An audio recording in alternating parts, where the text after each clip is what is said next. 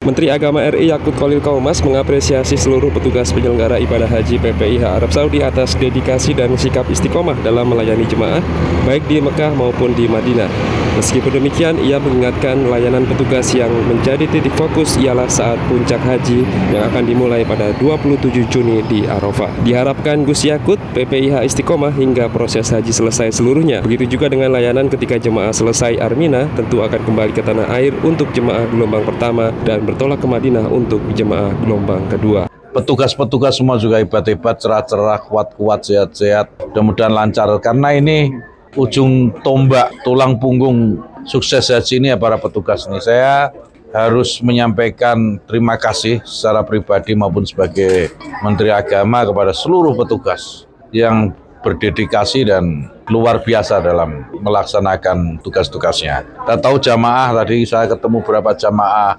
yang sudah sepuh itu lansia dan merasa tertolong dengan eh dengan apa petugas.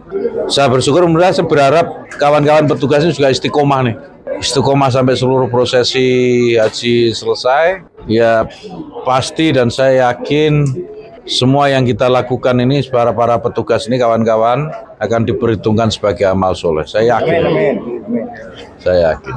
Jadi tetap saja bersikap selayaknya keluarga dengan para jamaah. Ya karena sejatinya mereka juga keluarga kita semua. Terima kasih.